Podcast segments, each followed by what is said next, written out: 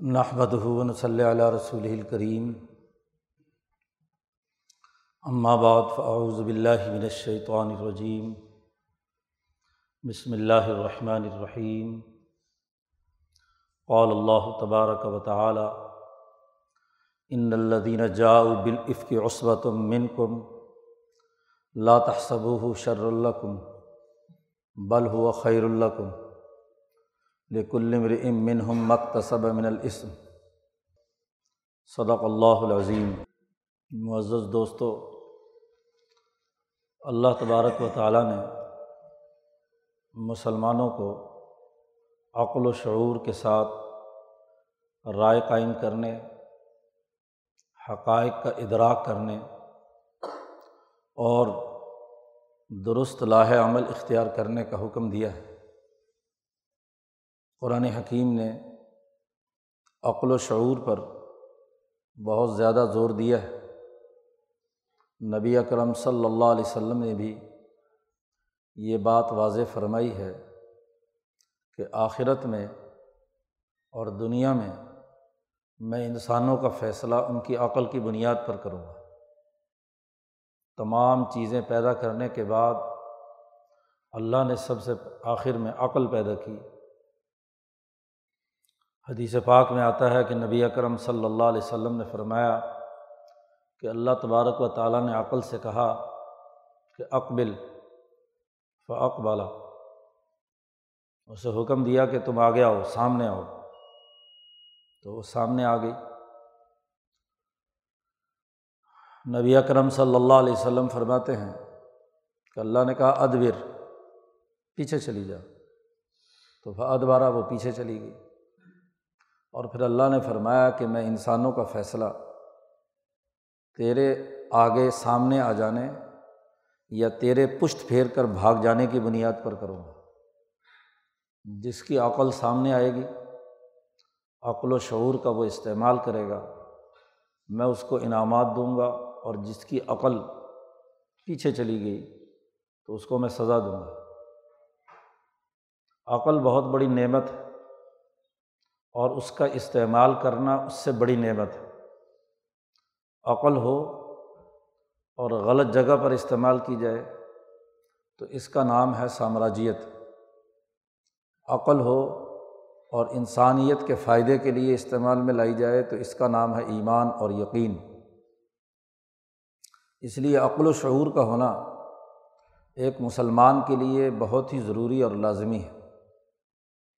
عقل کے منافی جو کام کیا جاتا ہے، وہ دراصل نہ تو دین ہے اور نہ انسانیت کی ترقی کا کوئی پروگرام ہے۔ جہاں عقل کا استعمال نہیں ہوتا، وہاں پراپگنڈے کا استعمال ہوتا ہے۔ جھوٹ جو حقائق کے منافی ہے، اسے فروغ دیا جاتا ہے۔ جھوٹا پراپگنڈا کیا جاتا ہے۔ عقل کا تعلق ہوتا ہے گرد و پیش کے حقائق کا صحیح جائزہ لے کر ایک درست اور صحیح رائے قائم کرنا اور اس کے نتائج کے مطابق کردار ادا کرنا لاہ عمل تیار کرنا۔ لیکن جب عقل کا استعمال نہ کیا جائے، فہم و بصیرت پیش نظر نہ ہو، تو دراصل حقائق کے منافی جھوٹ کو فروغ دیا جاتا ہے۔ پھر جھوٹ ایک آدمی بولے، دو آدمی بولے، جس درجے کا جھوٹ ہوتا ہے اسی درجے کے نتائج آتے ہیں۔ ایک آدمی نے اپنی ذات کے ساتھ جھوٹ بولا، حقائق کچھ ہیں، زبان سے کچھ اور ادا کر رہا ہے، اپنی کسی ذاتی واردات قلبی کو۔ دل میں کچھ اور چیز تھی۔ زبان سے اس نے کچھ اور چیز کا اظہار کیا، تو دراصل یہ اپنے آپ کو دھوکہ دینا ہے کہ آپ اپنے حقیقی تأثرات یا حقیقی رائے کے بجائے ایک دوسری رائے بیان کر رہے ہیں کہ جی میری تو یہ مرضی ہے، میری تو یہ رائے ہے، حالانکہ وہ رائے آپ کی نہیں ہے۔ یہ اپنے نفس کے ساتھ جھوٹ ہے۔ ایک آدمی اپنی بیوی سے جھوٹ بولتا ہے، بچوں سے جھوٹ بولتا ہے۔ اس جھوٹ کا اثر اس کے خاندانی نظام پر پڑے گا کہ وہاں حقائق کے منافی بات کر رہا ہے۔ ایک آدمی اپنے دفتر میں، اپنی کمپنی میں جھوٹ بولتا ہے، تو وہاں اس کاروبار یا کام سے متعلق جو بنیادی حقائق ہیں وہ چھپاتا ہے۔ تو اس کے جھوٹ کا اثر وہاں پڑے گا، اس پوری کمپنی پر۔ ایک آدمی جھوٹ بولتا ہے کسی ملی، اجتماعی یا قومی کام میں، قومی حکومتی نظام میں، ادارتی نظام میں۔ حقائق چھپاتا ہے اور اس کو پراپیٹ بھی کرتا ہے۔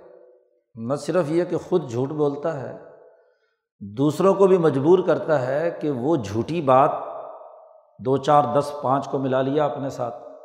کمپنی میں ہو، کسی ادارے میں ہو، کسی تنظیم میں ہو، کسی قومی سطح کے نظام میں ہو، دوسرے لوگوں کو ملا کر اس جھوٹ کو پراپگنڈا، پراپگیٹ کر دیا جائے۔ اسی طریقے سے ایک جھوٹ وہ ہے جو بین الاقوامی سطح پر بولا جائے۔ اقوام عالم کے اندر پراپگنڈا کر دیا جائے۔ قرآن حکیم نے اس کے لیے لفظ استعمال کیا ہے عفق۔ جھوٹ کا طوفان باندھنا۔ ایک فرد، ایک خاندان یا ایک چھوٹی سی کمپنی یا ادارے کے جھوٹ بولنے والے تمام افراد کا اثر زیادہ سے زیادہ وہاں تک محدود رہے گا۔ لیکن جب جھوٹ قومی نظام کے دائرے میں، کسی جماعتی نظام میں ہو، کسی بین الاقوامی سطح پر ہو، تو اس جھوٹ کا اثر، جس درجے کی وہ جھوٹی خبر پھیلائی جا رہی ہے، ان تمام پر پڑے گا۔ ملک اور قوم میں ہے، تو ملک اور قوم کے اگر حکمران طبقے جھوٹ بولیں، اس کا پراپگنڈا کریں، تو اس قوم اور ملک پر اثر پڑے گا۔ اور بین الاقوامی سطح پر پوری انسانیت میں جھوٹ بولا جائے تو اس کا کل انسانیت پر اثر پڑے گا۔ گزشتہ جمعے فتنوں کی چھ اقسام بیان کی تھی امام شاہ ولی اللہ صاحب کے نقطۂ نظر سے جو دراصل قرآن و سنت کی تمام تر فتنوں کا خلاصہ ہے۔ احادیث میں جہاں بھی فتنے کا لفظ آیا ہے، ان تمام کو جمع کر کے امام شاہ ولی اللہ نے فرمایا کہ فتنوں کی زیادہ سے زیادہ چھ قسمیں ہیں۔ تو جس درجے کا فتنہ ہوگا، جس درجے کا وہ جھوٹ ہوگا، اسی درجے کا فتنہ ہوگا۔ اسی درجے کا کیا ہے؟ عفق ہوگا۔ عفق ایک طوفان ہے۔ جھوٹ کا طوفان برپا کرنا۔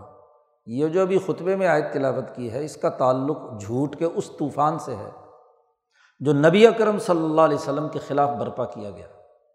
اور برپا کرنے والا کون تھا؟ رئیس المنافقین عبداللہ ابن اوبئی بظاہر مسلمان ہے۔ غزبۂ بن المستلق سے واپس آ رہے ہیں اور حضرت عائشہ صدیقہ کے حوالے سے اس نے ایک جھوٹا پراپگنڈا چالیس دن تک نبی اور نبی کے ساتھ پوری جماعت پریشان ہے۔ اس جھوٹے طوفان کا اللہ نے کہا، جاؤ بالعف کی جھوٹ کا طوفان باندھنے والے عصبت من کم اور مسلمانوں، تم میں سے ہی ایک جماعت تھی۔ بظاہر تو مسلمان تھا نا۔ جہاد کے اس لشکر میں بھی عبداللہ ابن ابئی اور منافقین موجود تھے۔ تبھی تو انہوں نے حضرت عائشہ صدیقہ پر جھوٹا الزام لگایا اور اتنا لگایا کہ مدینہ میں سادہ لوہ مسلمان جی منافقین تو تھے ہی سادہ لوہ مسلمان جی وہ بھی اس کے چکر میں آ گئے۔ مستہ ابن اثاثہ رضی اللہ تعالیٰ عنہ جیسے مخلص، حسان ابن ثابت جو حضور کی نعتیں اور شعر گوئی کہنے والے اب یہاں معاملہ کیا تھا کہ عبداللہ ابن اوبئی وہ مدینہ کا حکمران بننا چاہتا تھا۔ نبی اکرم صلی اللہ علیہ وسلم آئے اور آپ کو مسلسل فتوحات حاصل ہوئیں اور مدینہ کی ریاست کی حکمرانی اور اقتدار نبی اکرم صلی اللہ علیہ وسلم کو ملا۔ تو اب نبی کی ذات کے خلاف تو کوئی بات نہیں ملی تو چلو ان کی زوجۂ محترمہ جو ام المومنین ہے، پوری امت کی ان کو نشانہ بنا کر حضور کو پریشان کیا جائے۔ اور حالت یہ کہ چالیس دن تک حقائق سامنے نہیں آ رہے کہ یہ جھوٹ کا پرپگنڈا بڑے بڑے لوگ اس سے متاثر ہو گئے۔ جی تو قرآن نے اسے کیا کہا؟ جھوٹ کا طوفان برپا کرنے والے تم میں سے ہی ہیں۔ اس بات تم من کم اور پھر کیا قرآن نے کہا؟ کہ لاتا صب شر اللہ کم اس کو تم اپنے لیے شر مت سمجھو۔ بل ہوا خیر اللہ کم اس میں تمہارے لیے خیر اور بہتر ہے۔ کیا بہتری ہے؟ کہ اللہ نے باقاعدہ حضرت عائشہ صدیقہ کی برات کا اعلان کر کے ایک جھوٹ کا طوفان باندھنے والوں کے خلاف ایسا مزاحمتی شعور کے اصول دے دیے کہ رہتی دنیا تک مسلمان جماعت ان اصولوں کی روشنی میں اپنے دور کے جھوٹ کے طوفان کو سمجھنے کی اہلیت اور صلاحیت پیدا کر لی۔ اس لیے جب یہ آیات نازل ہوئیں تو ایک صحابی نے حضرت عائشہ سے کہا کہ اے آل ابی بکر، یہ تمہارا کوئی پہلا احسان نہیں ہے امت مسلمہ پر۔ اور بھی بہت سارے تمہارے احسان ہیں کہ تمہاری وجہ سے قرآن کے بہت ساری آیات نازل ہوئیں۔ تیمم کا حکم نازل ہوا اور دوسرے حکم نازل ہوئے۔ یعنی نبی کی زندگی میں ایک واقعہ وقوع پذیر ہونا یہ شر نہیں ہے کیونکہ نبی موجود ہے۔ اور اس وقت وہی کا سلسلہ جاری ہے۔ اگر نبی کے بعد ایسا کوئی فتنہ برپا ہوتا تو لوگوں کو سمجھ نہ آتی کہ کیا ہو رہا ہے۔ کیسے اس فتنے کا مقابلہ کریں؟ کیسے اس جھوٹ کے طوفان کا مقابلہ کریں؟ قرآن نے کہا، یہ کیا ہے؟ تمہارے لیے بہتر ہے کہ اس فتنے اور آزمائش اور جھوٹ کے طوفان میں تمہیں عقلی طور پر چیزوں کو سوچنے، سمجھنے، سیکھنے اور صحیح لایا عمل اختیار کرنے کا موقع مل رہا ہے۔ نبی دنیا سے چلے جاتے اور پھر جھوٹ کا طوفان برپا ہوتا تو امت کے سامنے کوئی اسوا نہ ہوتا کہ کن بنیادوں پر، کن معیارات پر ہم طوفان بدتمیزی کا مقابلہ کریں۔ تو یہ تمہارے لیے خیر ہے۔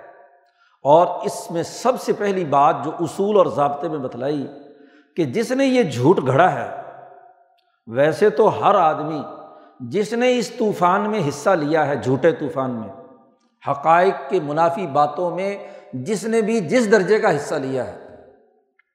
چاہے وہ سچا مسلمان ہی کیوں نہ ہو یا جھوٹا مسلمان منافق ہی کیوں نہ ہو، ہر ایک کو لکلم رم مکتصبہ من الاسم۔ جب بھی اس طوفان کی زد میں آ کر لوگ اس کے اعلی کار اور ایجنٹ بنے تو ان میں سے ہر آدمی اپنے اپنے جرم کا، اپنے اپنے گناہ جو اس نے کمایا ہے، اس کی سزا کا مستحق بنے گا۔ لکل امن ہوں مکتصب من الاسم۔ اور ولزی طول کبرا ہو اور وہ جو تمہارا لیڈر ہے، جس نے سب سے پہلے یہ طوفان گھڑا ہے، جھوٹ کا طوفان باندھا ہے، اس کو تو سب سے زیادہ سزا ملے گی۔ بہت بڑا عذاب ہے اس کے لیے تو۔ دردناک عذاب ملنا ہے اسے۔ کیونکہ وہ بانی مبانی ہے جھوٹ کے طوفان کا۔ پراپگنڈا وہیں سے شروع ہوا ہے۔ جھوٹ پھیلا وہیں سے ہے۔ جہاں سے کسی سوسائٹی کا جھوٹ فروغ پذیر ہو، وہ مرکز اور منبع ہے۔ اور جو برائی کی بنیاد رکھتا ہے، بعد میں جتنے لوگ برائی کرتے جائیں گے، تو ان تمام برائیوں کی سزا اس برائی کی بنیاد رکھنے والے کو بھی ملے گی۔ قرآن نے دوسری جگہ پر قانون اور ضابطہ بیان کر دیا کہ جو بھی قابیل نے انسانی قتل کا آغاز کیا تھا، اللہ نے وہاں قانون بیان کیا کہ تمہارے بعد جو بھی آئے گا جی اس کو، اس کے کفل، اس کے بوجھ کا حصہ ضرور اٹھانا ہے، اس قابل کو بھی۔ جو بھی اس سلسلے کے اندر درمیان کی کڑیاں ہوں گی، جن جن کے واسطے سے وہ جھوٹ آگے عوام تک پہنچا ہے، ساری کڑیوں کے تمام لوگوں کے لیے سزا ہوگی۔ اور پھر پورے دو رقوع میں بنیادی اصول اور ضابطے بیان کیے ہیں کہ جب یہ جھوٹ پھیلایا جا رہا تھا تو تم نے اس کی تحقیق کیوں نہیں کی؟ اس کے حقائق کا ادراک کیوں نہیں کیا؟ لولا اس سمے تم جب تم نے یہ جھوٹ سنا تھا تو کیوں نہیں تم نے مومنین کے بارے میں صحیح گمان کیا؟ اور وہ بھی محمد مصطفیٰ صلی اللہ علیہ وسلم اور ان کی زوجۂ محترمہ کے بارے میں؟ کائنات کے حقائق جس نبی پر اترتے ہیں، وہاں ایسا جھوٹا الزام لگانا۔ تو آگے قرآن حکیم نے بہتان عظیم اور فلاں فلاں چند اصول دو رقوع میں بیان کیے ہیں۔ جی کہ ظاہری طور پر جو حقائق ہیں، ان کا ادراک کر کے رائے قائم کرنی ہے۔ اللہ نے کہا کہ بھائی، جب تم کسی نے الزام لگایا تھا، تو کیوں نہیں تم نے چار گواہ مانگے؟ جی اس سے پہلی آیات میں قانون بیان کر دیا تھا کہ جب کوئی کسی عورت پر جھوٹا الزام لگائے، کسی مرد پر پاک دامن آدمی پر الزام لگائے، تو اس کے لیے شواہد چاہیے۔ کوئی شواہد تو پیش کرو، کوئی ثبوت تو پیش کرو، بغیر کسی ثبوت کے ایک جھوٹا الزام۔ تو کئی اصول اور ضابطے ہم دو رقوؤں کا مطالعہ کریں تو اس میں معیارات متعین کر دیے کہ ان معیارات کو سامنے رکھ کر جھوٹ کے طوفان کا مقابلہ کرنے کے لیے کردار ادا کرنا چاہیے۔ آپ دیکھیے کہ اس رقوع میں فتنہ اور فساد اور جھوٹ کے طوفان کی حقیقت معلوم کرنے کے عقلی اصول اللہ پاک نے بیان کر دی فتنوں کا معاملہ بھی ایسا ہی ہے۔ اور فتنے جتنے قرآن نے بیان کیے ہیں، ان میں ایک اور فتنہ بھی بیان کیا ہے۔ مسلمانوں کے لیے تو قرآن ایک معیار ہے۔ یہ واقعہ عفق اس نے معیارات بتلائے اور ایک واقعہ موسا علیہ السلام کا ہے۔ قرآن کہتا ہے موسا علیہ السلام سے کہ فنا قد فتنہ قوما کا ممباد کا و اضل مسامری فتنہ کا لفظ استعمال کیا ہے۔ موسا علیہ السلام طور پہاڑ پر دورات لینے گئے۔ تو وہاں سے جب واپس آئے تو وہیں بلکہ موسا علیہ السلام کو اللہ نے اطلاع دی کہ تو تو یہاں آ گیا، تیری قوم کو تو فتنے میں مبتلا کر دیا۔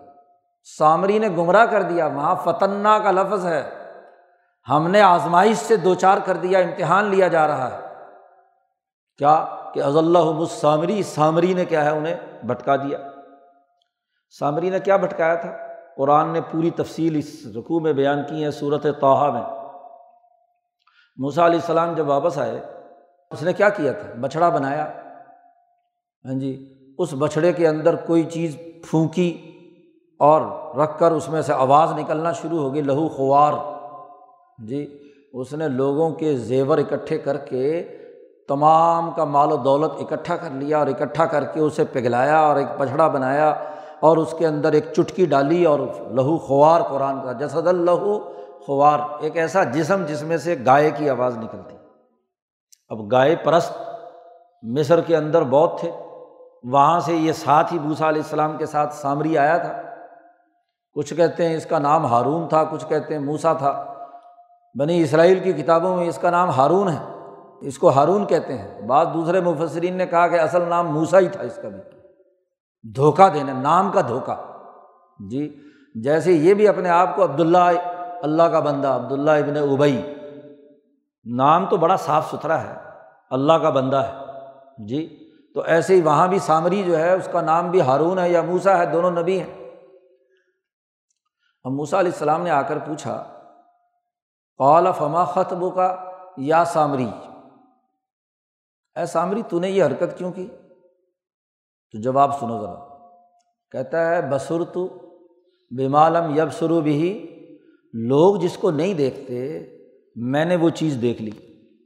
جی میں نے وہ چیز دیکھ لی کہ من اثر رسولی رسول اور پیغمبر کے قدموں کے چلنے سے میں نے وہ چیز دیکھ لی جو ایک روحانی چیز تھی۔ تمہیں نظر؟ لم یب سرو ان کو نظر نہیں آتی۔ میں نے وہ وہاں سے چٹکی اٹھا لی۔ فن بز تو اور و کزالی کا سب ولت علی نفسی۔ تصویر نفس قرآن کی اصطلاح ہے۔ یہ یوسف علیہ السلام کے واقعے میں بھی دو تین جگہ پر استعمال ہوئی ہے۔ بل صورت لقم انفسکم امرا۔ یعقوب نے اپنے بیٹوں سے یہ بات کہی تھی۔ تصویر امر کیا ہوتا ہے؟ کہ کچھ تو حقائق میں لے لیے جائیں، کچھ تو تھوڑی سی سچائی لے لی جائے، اور بہت سارا جھوٹ اس میں ملا کر اس کی ایک ایسا نظریہ گھڑا جائے، ایسی سوچ گھڑی جائے کہ اگلا دیکھنے والا پاگل ہو جائے۔ وہ کہے کہ جی کچھ نہ کچھ تو اس کے اندر سچائی ہے، اور بہت ساری چیزیں اس کے اندر بڑے سارے اعداد و شمار وہ ایسے جھوٹے ملا دیے جائیں کہ آدمی صحیح اندازہ نہ لگائے، دھوکے میں پڑ جائے۔ اب دیکھو، عبداللہ ابن بھی جوبئی نے جو جھوٹا الزام لگایا تھا، وہ کیا؟ عائشہ اکیلی پیچھے رہ گئی ساری رات۔ اور صفوان ابن معطل صبح کو وہاں پہنچے ہیں اور اونٹ پر بٹھا کر لائے ہیں۔ اب ایک مرد اور عورت تنہائی میں پیچھے رہے ہیں، کسی کو نہیں معلوم۔ تو بات کا بتنگڑ بنانا اتنی سی بات تو ضرور ہے۔ وہ تو واقعے کا حصہ ہے، خود حضرت عائشہ سناتی ہیں کہ میں ہار تلاش کرنے چلی گئی، واپس آئی تو اونٹ جا چکے تھے۔ رات کا وقت تھا۔ میں اسی درخت کے نیچے لیٹ کر سو گئی۔ صبح کو دھوپ نکلی تو صفوان جو لشکر کے لوگوں کا سامان اٹھانے کے لیے پیچھے رہا تھا، سامان اٹھانے کے لیے آ رہے تھے، وہ جب وہاں پہنچے تو انہوں نے پڑھ کر انا اللہ و لاجون پڑھا، دیکھا انہوں نے۔ تو اب بظاہر منظر نامہ جس کی بنیاد پر جھوٹ گھڑا گیا، اس میں کچھ نہ کچھ تو بات ہے۔ اور لوگ ویسے ہی جی دیکھو جی تنہا میں ایک، اور حضرت عائشہ کی عمر بھی اس وقت کچھ نہیں ہاں جی صحابہ کہتے ہیں کہ وہ تو ایسی بھول پن ایسی بچپنے کی حالت ہے کہ آٹا گونتی ہے تو جی بکری آ کر کھا جاتی ہے، مرغی آ کر کھا جاتی ہے، اس کو وہیں نیند آ جاتی ہے۔ تو ایسی حالت میں بظاہر کچھ چیزیں موجود ہیں اور اس کے ساتھ جھوٹ کا طوفان گھڑ کے ہاں جی پراپ کر دیا۔ تو یہاں بھی اس نے کہا کہ میں نے ایک روحانیت دیکھی ہے۔ ایسی چیز روحانی دیکھی جو باقیوں کو نظر نہیں آتی تھی، میری نظر میں آ گئی۔ میں نے وہ اس بچھڑے میں ڈال دی۔ اور اس میں سے آواز نکلنے لگی، لہو خوار۔ جی تو یہ اس نے بات کہی۔ بسر تو بھی یب سرو بھی میں نے اس چیز کو دیکھ کر فقبس تو ہا۔ میں نے یہ اٹھا لی فن ابز تو میں نے اس کے اندر ڈال دیا۔ تو اس میں سے آواز نکلی۔ جی۔ کیوں؟ سامری بھی کون تھا اور کیا تعارف ہے اس کا بھی؟ وہ بھی موسا علیہ السلام کی جماعت کے منافقین میں سے تھا۔ منافقین کی حالت کیا ہے؟ وہ بھی ریاست اور اقتدار کا بھوکا تھا۔ وہ موسا علیہ السلام پر جو ساری قوم بنی اسرائیل جمع ہوئی بھی تھی اور جمع ہونا بنتا بھی تھا کہ ان کو غلامی سے نجات دلا کر آزادی اور حریت کی طرف لے کر آئے تھے قوم کو، تو موسا علیہ السلام کو لیڈر مانتی تھی۔ اس نے حسد اور کینے سے کہا کہ یہ اجتماعیت توڑی جائے۔ اس اجتماعیت کو توڑ کر اپنی ریاست اور اپنا اقتدار اس کے اوپر مسلط کیا جائے۔ موسا علیہ السلام کے بارے میں کہہ دیا کہ حاضہ الہکم و الہ موسا فنسی تمہارا خدا تو یہ تھا موسا تو جس خدا کا رسول ہے، اس کو موسا بھول کر کہیں اور چلا گیا۔ اور اس کے بھی کچھ شواہد تھے۔ موسا علیہ السلام کو جب اللہ نے کہا تھا کہ بھائی تم جلدی آ جاؤ طور پہاڑ پر، تو موسا اور اپنی قوم کو بھی ساتھ لانا جی موسا علیہ السلام شوق الہی میں بڑے جذبے کے ساتھ خود خود تیزی سے دوڑنے لگے۔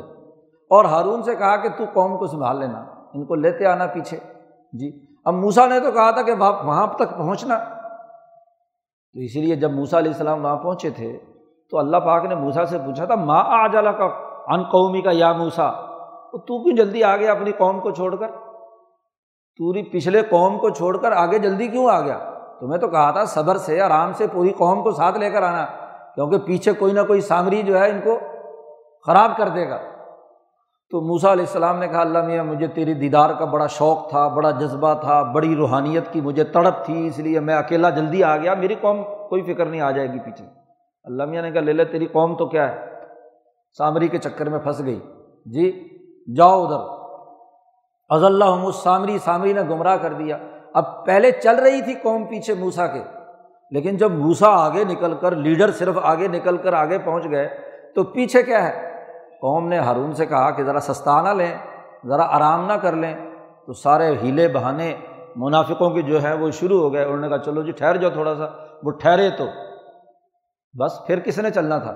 موسا علیہ السلام کا جلال، ان کا جو لیڈرشپ تھی وہ تو ختم ہو گئی۔ ہارون علیہ السلام تو نائب تھے، وہ تو بیچارے بچا بچا کر، سنبھال سنبھال کر قوم کو لے جا رہے تھے۔ ہارون نے بتیرا کہا کہ چلو ادھر موسا کے پاس چلتے ماننے کو تیار نہیں۔ جی۔ تو اب وہ اس کے چکر میں پھنس گئی۔ تو موسا علیہ السلام نے واپس آ کر کہا کہ تو نے یہ کیا حرکت کی ہے؟ جی۔ تو کچھ اس نے درمیان میں بات ملا لی اور ایسی بات ملائی جو دوسروں کو معلوم نہیں ہے۔ اجتماعیت توڑی۔ اپنے ریاست و اقتدار اور اپنی سامراجیت کے لیے۔ سامراجیت؟ سامری راج۔ سامری راج یہی ہے کہ سامریت، سامری راج یا جو ہے حذف ہو گئی آگے ملانے سے، تو سامراج ہو گیا۔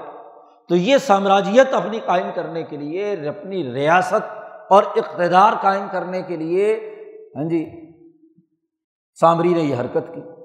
اب جب ہوئی تو اللہ میاں نے کیا سزا دی؟ ہے موسا علیہ السلام نے دو سزائیں دی دو باتیں اللہ پاک نے یہاں موسا علیہ السلام سے کہا ہے کہ ان سے کہہ دو۔ ایک تو سزا دی اس کو۔ جی سامری کو۔ اس کو کہا کہ فضحب، نکل جائے یہاں سے۔ اس انسانیت کے دائرے سے، اس قوم کے دائرے سے الگ ہو کر تنہا ہو جا۔ اور جا کر تو اس زندگی میں ان تقولہ لامساس تجھے کوئی نہیں چھوئے گا۔ جو تجھے ہاتھ لگائے گا، وہ برض میں مبتلا ہو جائے گا۔ تو بھی دس فٹ کے فاصلے پر رہنا اگر اس سے آگے آئے گا تو خود اس کو بھی تکلیف ہوگی۔ اور جو چونکہ وہ اجتماعیت کا خواہاں تھا نا، کہ بڑی اجتماع ہو اور اس اجتماع کو میں کنٹرول کروں، اس سے مفادات اٹھاؤں، تو اللہ میاں نے اس کو کیا کہا؟ تیری اجتماعیت توڑ دی۔ تو اور تیرے ساتھ جتنے بھی ماننے والے ہیں، بہت ساری جماعت تو وہ تھی جس کے قتل کا حکم دے دیا۔ فخ تلو انفسکم، اپنے آپ کو قتل کر دو۔ ہاں جی باقی تو سارے کے قتل کر گئے، ان کو وہ وائرس لگ گیا۔ وہ تو سارے کے سارے ویسے ہی مارے گئے۔ اور وہ سامری جو ہے اور اس کے ساتھ جو چند رہ گئے، ان کا کہا کہ بکھر بکھر کر بیٹھو، دس دس فٹ کے فاصلے پر۔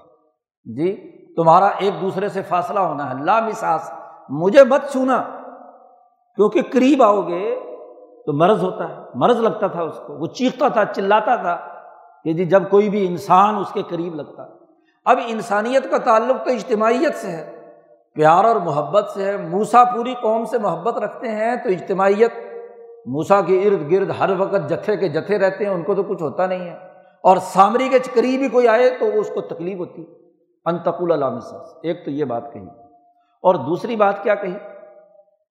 کہ یہ جو تو نے بنایا ہے نا، یہ جو جس کے اندر سے ہاں جی یہ آواز نکل رہی ہے، بچھڑا۔ لن ہر رن ہو ہم اسے جلائیں گے۔ اور للن سی فن ہو ہم اس کو جلا کر راکھ بنا کر اس کو اڑا دیں گے۔ جی۔ اور پھر کہا موسا علیہ السلام نے کہ ان نما الہ کم اللہ الدی اللہ الہ اللہ ہوا۔ تمہارا خدا تو وہ خدا ہے جو جس نے کائنات پیدا کی ہے اور وہ ایک ہی خدا ہے۔ اس خدا کے علاوہ کوئی خدا نہیں، کوئی کسی قسم کے اس طرح کی چیزیں نہیں۔ جس کی بنیاد پر لوگوں کو گمراہ کیا جائے۔ اب دیکھو کتنی واضح ہے یہ واقعہ۔ اس پورے واقعے میں فطرے کا لفظ استعمال کیا ہے، فتنہ۔ اور فطرہ کیا ہے؟ کہ عام لوگوں کے تجربے اور حقائق میں نہیں ہے۔ لم یب سرو بھی جی صرف کس کو پتہ چلا؟ سامری کو۔ اس کی عقل نے، اس کی ٹوٹی پھوٹی روحانیت نے بگڑی ہوئی روحانیت نے دیکھ لیا کہ اس یہ جو رسول کے قدم چل رہے ہیں، اثر رسول، اس کے اندر یہ تاثیر ہے کہ یہ ایک نئی چیز پیدا کر سکتا ہے۔ آج آپ دیکھو، آج کے سامراج کا پچھلے ڈھائی سو سال سے جب سے مذہب کی حکومتیں ختم ہوئی ہیں، آج کا مذہب کیا ہے؟ سائنس۔ اور سائنس کے فارمولے سوائے سائنسدانوں کے اور کون جانتا ہے؟ اچھا جی یہ وائرس کسی نے دیکھا ہے؟ تم میں سے کسی نے دیکھا ہے؟ عام انسان دیکھتے ہیں، عام آدمی، عام ڈاکٹر عام طریقے سے دیکھ سکتا ہے۔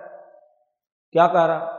بسر تو بیمالم یب سرو بھی آج کے سامری نے جو دنیا میں عالمی سرمایہ داری نظام کے تحت ملکوں اور قوموں کو یرغمال بنانے کے سامراجی مقاصد حاصل کرنا چاہتا ہے، آج کی عالمی اسٹیبلشمنٹ آج کے چار پانچ سو عالمی سرمایہ دار وہ حکومتوں کا بازو مروڑتے ہیں اور ان سے کہتے ہیں کہ ہم نے ایک وائرس دیکھا ہے۔ چاہے ووہان میں دیکھا ہو، چاہے امریکہ میں دیکھا ہو۔ ایک ایسا وائرس دیکھا ہے جو تم نے۔ بسر تو بیمالم یب سرو بھی جو انہوں نے نہیں دیکھا، وہ میں نے دیکھا ہے کہ ایک وائرس ہے، بڑا خطرناک۔ اور وہ پندرہ دن تک جسم میں رہتا ہے۔ اور اس کے بعد وہ جسم میں پھوٹتا ہے۔ وہ پھر یوں کرتا ہے، یہ کرتا ہے، وہ کرتا ہے، فلانی کہانی۔ سامری والی کہانی نہیں ہے۔ بسر تو بیمالم یب سرو بھی جی۔ اور پھر فقبس تو ہا میں نے لیب میں بنایا اور فنبس تو ہا میں نے وہاں سے اٹھایا۔ اور میں نے پھر انسانوں میں، اس نے تو بچھڑے میں ڈالا تھا بے جان میں۔ انہوں نے کہاں ڈالا؟ بھائی، ایک وائرس جانور میں پیدا ہوا ہے یا جانور سے آیا ہے۔ اللہ تعالیٰ نے انسانوں میں سیفٹی کا نظام بنایا ہے کہ جانور کا وائرس اندر داخل نہیں ہو سکتا، انسانی جسم میں۔ اور انسان کا وائرس انسان کے اندر رہتا ہے۔ جی آپ دیکھیے کہ یہ جانور کا وائرس انسان میں کیسے انجیکٹ ہو گیا؟ تو کوئی تو جرم کیا ہے، کوئی تو حیوانیت ہے، یا تو یہ انسان جانور بن گئے ہیں کہ جانوروں والا وائرس ان کے اندر اثر انداز ہو رہا ہے۔ انسان انسان نہیں رہے۔ ان کی انسانیت ختم ہو چکی ہے۔ حرام کھا کے شرابیں پی کر زنا کر کے جانور بن چکے ہیں۔ ان کا قلب بہیمی، ان کی عقل بہیمی۔ شاہ صاحب نے جو پہلا فتنہ بیان کیا تھا افراد کا، اس میں شاہ صاحب نے کہا کہ جب فطنت الرجل فی نفس ہی انسان کی ذات میں جو فتنہ آتا ہے، وہ اس کے قلب، عقل اور نفس میں پیدا ہوتا ہے۔ اور اس فتنے کے لیے شاہ صاحب نے چار قسمیں بیان کی ہیں۔ چار دائرے، دو بہیمیت سے متعلق ہیں اور دو ملکیت سے متعلق ہیں۔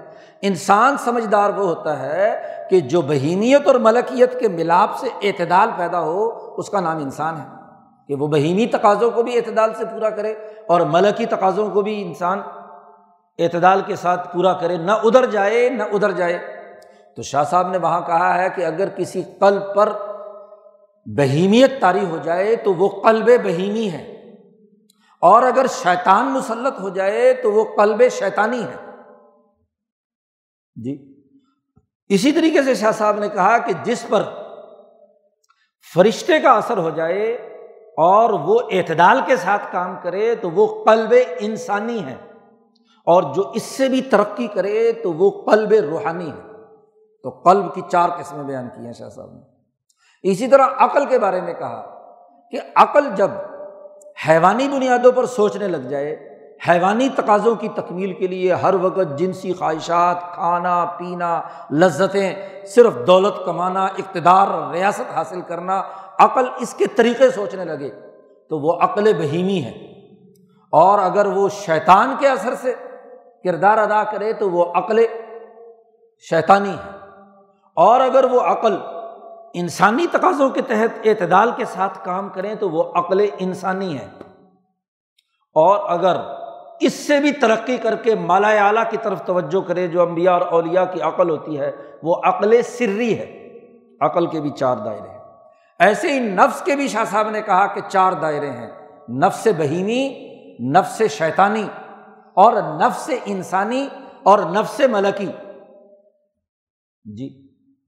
تو جو انسان جن پر قلب بہیمی اور عقل بہیمی تاری ہوتی ہے یا عقل شیطانی تاری ہوتی ہے، تو دنیا کے وہ چار پانچ سو بڑے بڑے سرمایہ دار عالمی اسٹیبلشمنٹ کے نمائندے جو آج پوری دنیا کو یرغمال بنائے ہوئے ہیں، جس کو شاہ صاحب نے کہا تھا، فتنتن مستطیرتن، ایسا فتنہ جو کل انسانیت میں پھیل جائے، انسانیت کا مزاج بگڑ جائے۔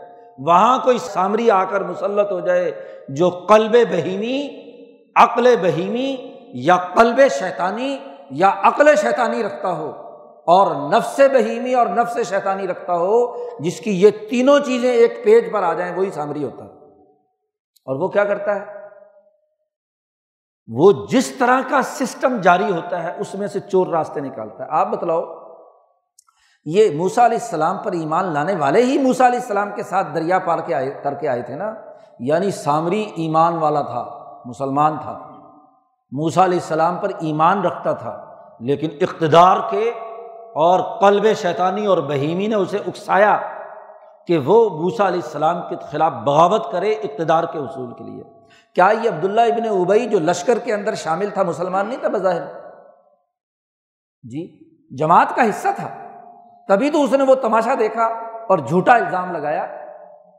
ہاں جی مسلمان جماعت کا حصہ تھا، لیکن جب قلب شیطانی اور عقل شیطانی نے کام کی تو اس کے عقل نے وہ تمام بہتان تراشی گھڑی اور نبی اکرم صلی اللہ علیہ وسلم کو ہاں جی پریشان کرنے کے لیے اس نے پراپگنڈا شروع کر دیا۔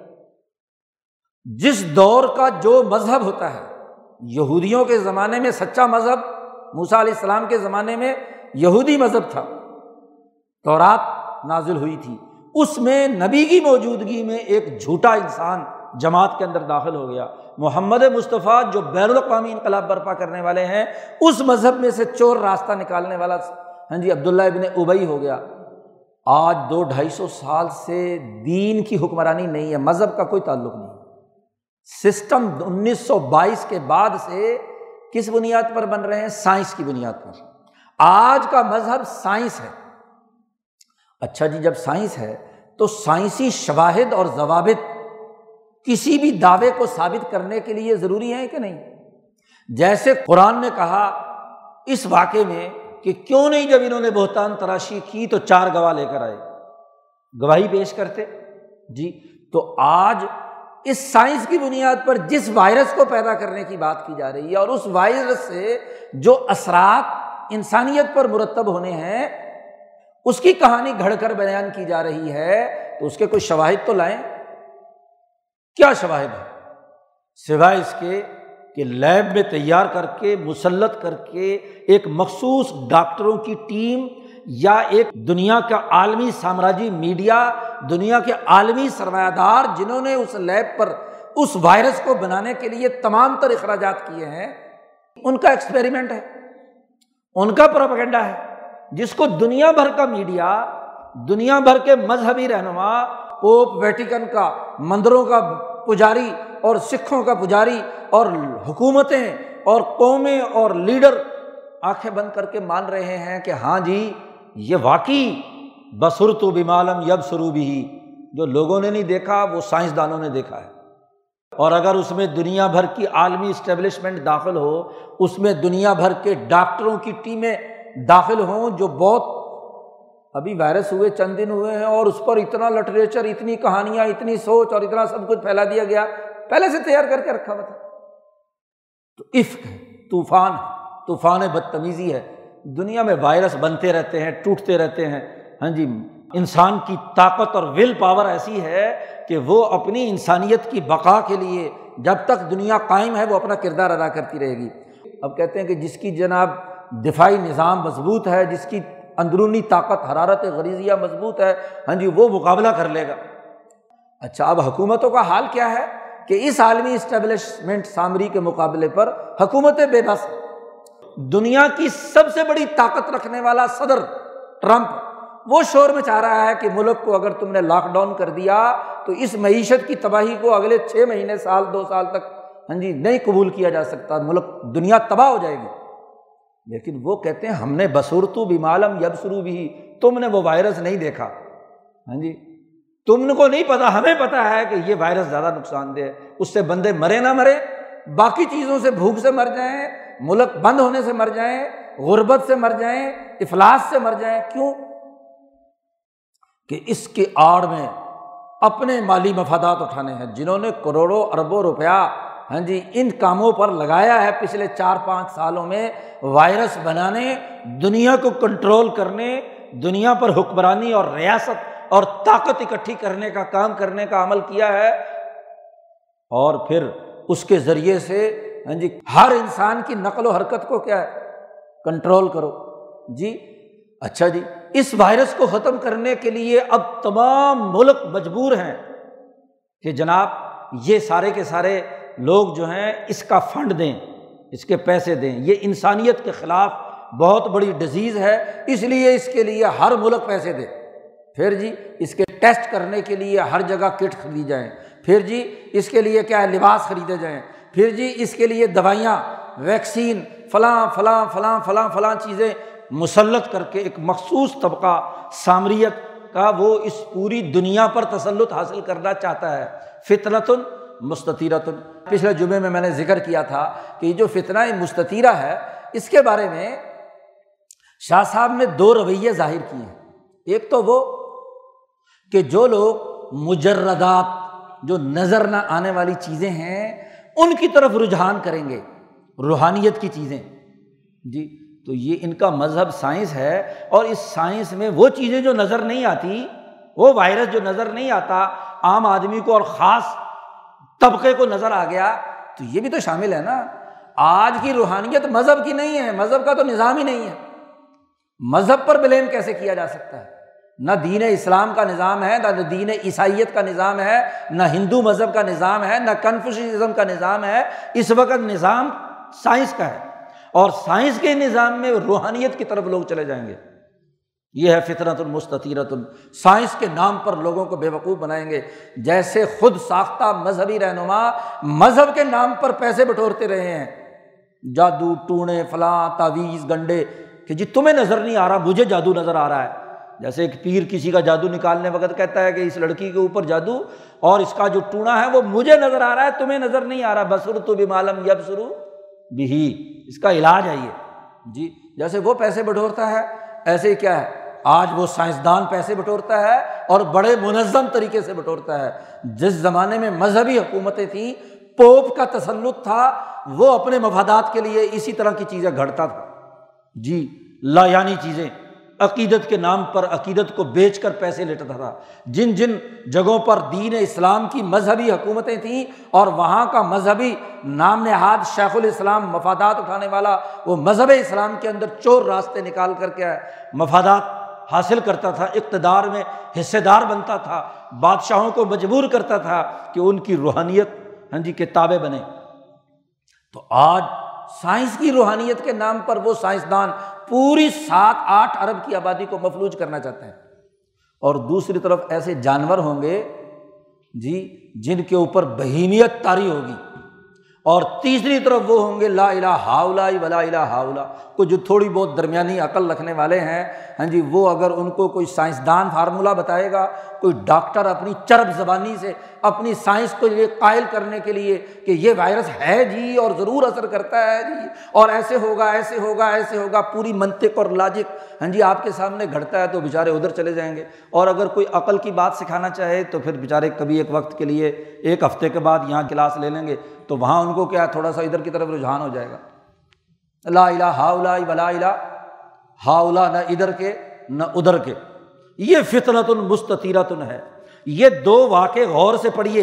ایک مسلمان کو پڑھنے ہیں، قرآن ان کے لیے عبرت ہے۔ قرآن ان کے لیے تذکر ہے۔ تذکر کیوں کہا؟ یادداشت کیوں کہا؟ کہ قرآن نے واقعات کے ضمن میں ایسی اصولی باتیں بیان کر دیں کہ اگر تمہارے زمانے میں اس سے ملتے جلتے کوئی واقعات ہوں، تو تمہیں تجزیہ کرنے کے لیے کیا ہو؟ آسانی ہو اس کو تذکر کہتے ہیں۔ اس کو عبرت کہتے ہیں۔ فعتبیرو یا اول ابسار اے عقل مندو اعتبار کرو۔ اعتبار کسے کہتے ہیں؟ ذہن کو عبور کرو۔ اس واقعے کے اصولوں کی روشنی میں اس واقعے پر جو تمہارے گرد و پیش ہوا ہے، اس پر عبرت حاصل کرو۔ غور و فکر کرو۔ ان معیارات کی روشنی میں اپنے دور کے واقعات کو سمجھو جو تمہارے گرد و پیش میں ہو رہے ہیں، اس کو عبرت کہتے ہیں۔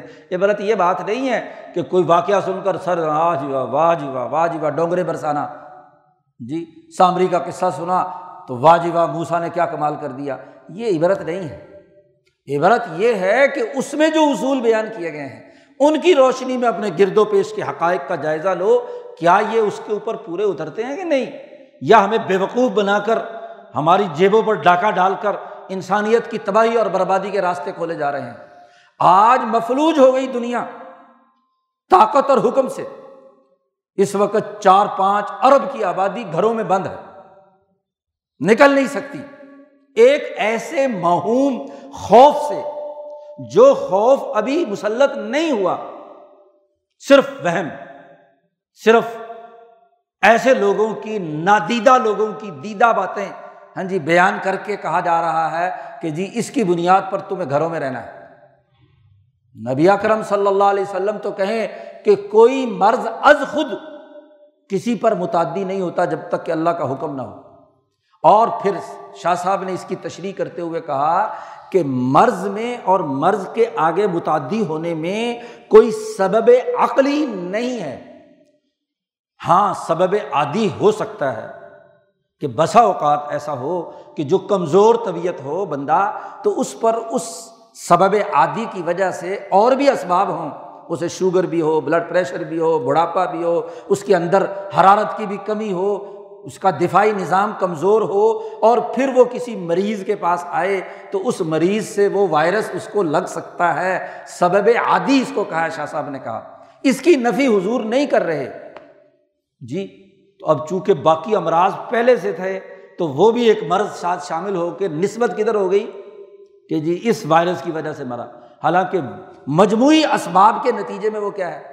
مرا ہے۔ اسی لیے شاہ صاحب نے کہا، سبب عقلی وہ ہوتا ہے کہ جو ہر حال میں جب مریض کے پاس جائے، جو بھی جائے، تو اس کو ضرور چمٹے اور ضرور مر جائے وہ۔ تو کوئی ڈاکٹر جا سکتا ہے؟ جی کوئی علاج کرنے والا جا سکتا ہے؟ کوئی گھر والے جا سکتے ہیں؟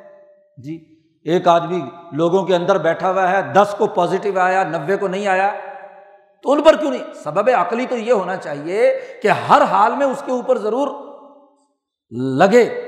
تو یہ سبب عقلی، اس کو لازم ملزوم کہتے ہیں۔ آگ جلے گی، ضرور دھواں نکلے گا، یہ سبب عقلی ہے۔ جی تو مرض، مریض کے پاس بیٹھے اور جس کو، جس کے پاس بیٹھے، وہاں ضرور لگے۔ یہ سبب عقلی ہے اور نبی نے اس سبب عقلی کی نفی کی ہے۔ کہ کوئی مرض تمام باقی اسباب کے بغیر اکیلا دوسرے پر اثر انداز نہیں ہوتا، لا ادوا والا تجارت اور اسی لیے کسی سے لگ سکتا ہے۔ تو احتیاط کے طور پر کہا، فر من المجزومی فرارا کا من الاسد۔ کوڑی سے ایسے بھاگو جیسے شیر سے بھاگتے ہو۔ احتیاط کی بات کی، اسباب عادی کے تناظر میں۔ تو دونوں حدیثوں کو جمع کریں گے تو نتیجہ آئے گا نا۔ عجیب بات ہے دنیا میں اس وقت سائنس مسلط ہے اور ہمارے مذہبی مولوی حدیثوں سے اسے ثابت کر رہے ہیں۔ سائنس کے دعووں کو اپنی حدیثوں اور آیات سے ثابت کر رہے ہیں۔ میں پوچھنا چاہتا ہوں ان مولویوں سے، کیا یہ آیات اور احادیث کا نظام نافذ ہے؟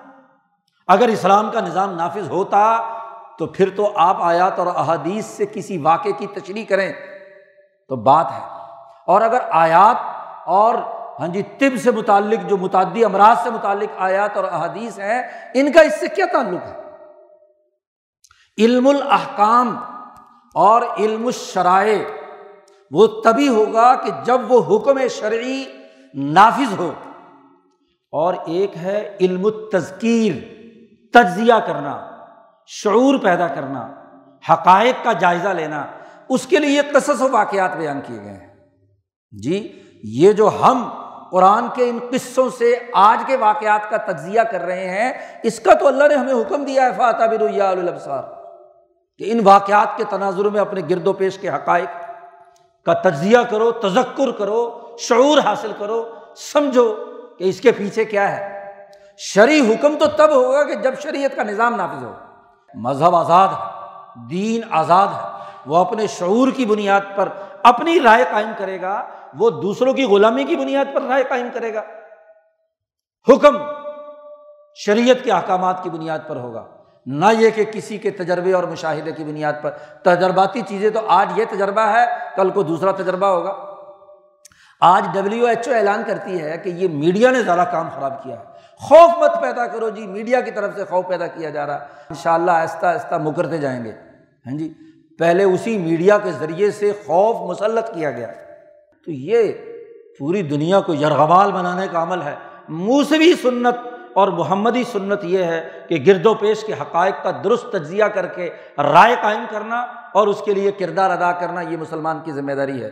اللہ تعالیٰ ہمیں دین کا صحیح شعور نصیب فرمائے، جھوٹ کے اس طوفان میں بہنے سے بچائے۔ اور سامراجی مقاصد کے لیے اعلی کار بننے سے بچائے۔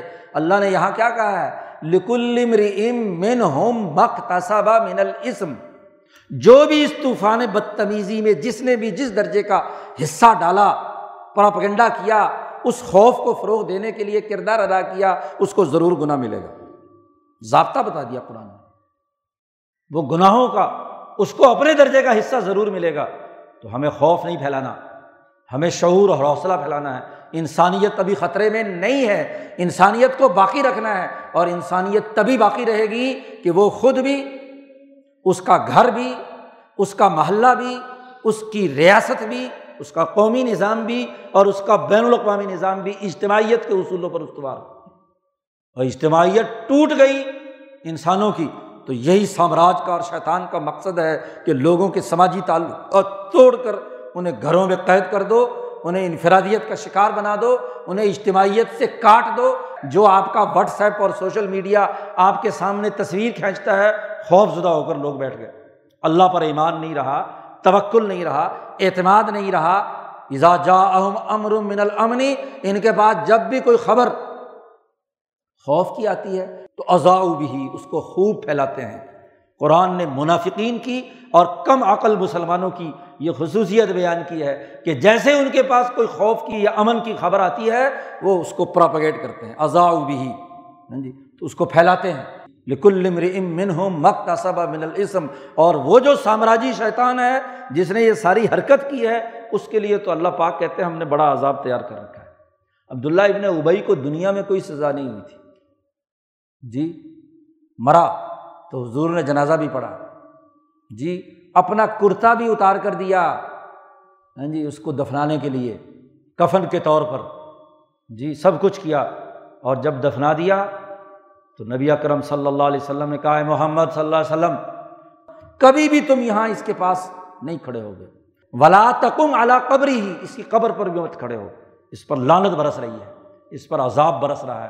بے شک تمہارے جسم کا لگا ہوا کپڑا اس نے پہن رکھا ہے۔ بے شک تم نے اس کے لیے دعا مانگی ہے، استغفار کی۔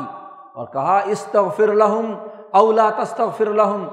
آپ اس کے لیے استغفار کریں یا نہ استغفار کریں۔ ان تستغفر لہم سبعین مرتن۔ اگر آپ ہزاروں دفعہ اس کے لیے سبینہ مرتن کا لفظ عربی میں بولا جاتا ہے، بے شمار دفعہ۔ بے شمار دفعہ بھی اس کے لیے استغفار مانگیں گے۔ کون مانگ رہا ہے؟ امام الانبیاء محمد مصطفیٰ صلی اللہ علیہ وسلم عبداللہ ابن ابئی کے لیے استغفار کی دعا مانگ رہے ہیں، تو یاد رکھ، تیری دعا قابل قبول نہیں ہے۔ جی جب ابراہیم کا استغفار اس کے باپ آذر کے لیے قابل قبول نہیں، تو اے محمد صلی اللہ علیہ وسلم، تمہارا استغفار اس عبداللہ ابن ابئی کے لیے قابل قبول نہیں۔ جی حضور باوجود اس کے بھی مانگتے رہے، تو عمر فاروق نے کہا، اللہ نے آپ کو منع کر دیا ہے۔ تو حضور سے حضور نے کہا کہ اللہ نے مجھے اختیار دیا ہے کہ ان تصطف اللہ اولا تصطف اللہ تو میں اپنا اختیار استعمال کرتا ہوں کہ میں اس کے لیے استغفار کی دعا مانگتا ہوں۔ آگے اللہ تعالیٰ نے فوراً ہی کہہ دیا کہ خبردار، لا تکم علا قبری ہی تم اس کی قبر پر کھڑے بھی نہیں ہوں گے۔ اس کے لیے استغفار بھی نہیں مانگو گے، کیونکہ اس نے جو طوفان بدتمیزی پیدا کر کے انسانیت میں تباہی اور بربادی اتاری ہے، جو پوری جماعت کے اندر تفرقہ پیدا کیا ہے، پوری جماعت کو توڑا ہے اس کی سزا اس کے علاوہ اور کچھ نہیں۔ آج کوئی جانتا بھی نہیں کہ عبداللہ ابن ابئی کہاں ہے اور وہ جہنم کے کس طبقے میں کیا جل رہا ہے۔ یہ انسانیت کے خلاف یہ جرم کرنے والے ان کے لیے عذاب ہے۔ عذاب ہے، قرآن نے دو ٹوک کہہ دیا۔ اور جو جس میں جتنا جتنا حصے دار بنے گا، اتنا اتنا اس عذاب کا مستحق بنے گا۔ اس لیے توبہ کی ضرورت ہے۔ توبو اللہ جمیان المؤمنون۔ اے مسلمانوں، توبہ کرو۔ تم نے یہ جرم کیا ہے۔ اس جرم سے نکلو۔ تمہارے لیے توبہ لازمی اور ضروری ہو گئی اور تمام کو اجتماعی توبہ کرنی ہے۔ جمیان سب مل کر توبہ کرو۔ تو توبہ اور استغفار کا ہمیں حکم دیا گیا ہے۔ اللہ تعالیٰ گرد و پیش کے حقائق کو درست نظر میں سمجھنے اور جو کچھ اب تک جھوٹا پراپگنڈا، اس نے اس جھوٹے پراپگنڈے میں حصہ لیا ہے، اسے توبہ کرے۔ اس نے جرم کے اندر حصے دار بنا ہے۔ اس جرم کے نتیجے میں خدا نہ خواستہ اس پر عذاب آیا تو یہ دراصل اس کے جرم کی سزا ہوگی۔ اللہ تعالیٰ اس جرم سے بچائے اور عقل و شعور کے ساتھ رائے قائم کرنے کے لیے جد وجہد اور کوشش اور کردار ادا کرے۔ اللہ تعالیٰ اس شر اور فتنے سے بچائے اور حقائق کے تناظر میں رائے قائم کرنے اور عمل کرنے کی توفیق عطا فرمائے۔ وہ آخر داوانہ ان الحمد للہ رب العالمین۔